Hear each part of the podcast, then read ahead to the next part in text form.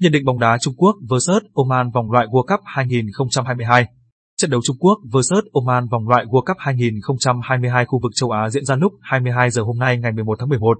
Yếu tố sân nhà không có ý nghĩa gì đối với đội tuyển Trung Quốc ở thời điểm hiện tại, khi đội bóng này vẫn phải chơi trên sân trung lập.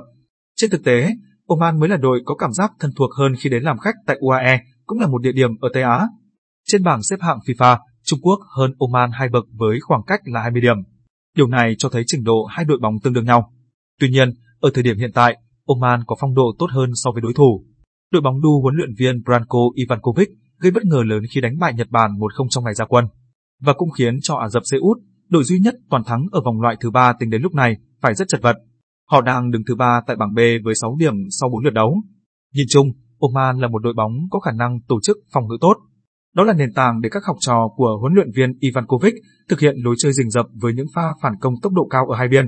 Trong khi đó, Trung Quốc lúc này mới có một chiến thắng. Tuy nhiên, không giống như Oman, Trung Quốc phải nhờ tới một bàn thắng có phần may mắn ở phút bù giờ cuối cùng mới có thể giành 3 điểm trước đội tuyển Việt Nam. Thành tích đó không đủ làm các cổ động viên của quốc gia đông dân nhất thế giới hài lòng. Tính đến thời điểm hiện tại, hy vọng vượt qua vòng loại World Cup của đội tuyển Trung Quốc có lẽ chỉ còn trên lý thuyết và trong các phát biểu của họ.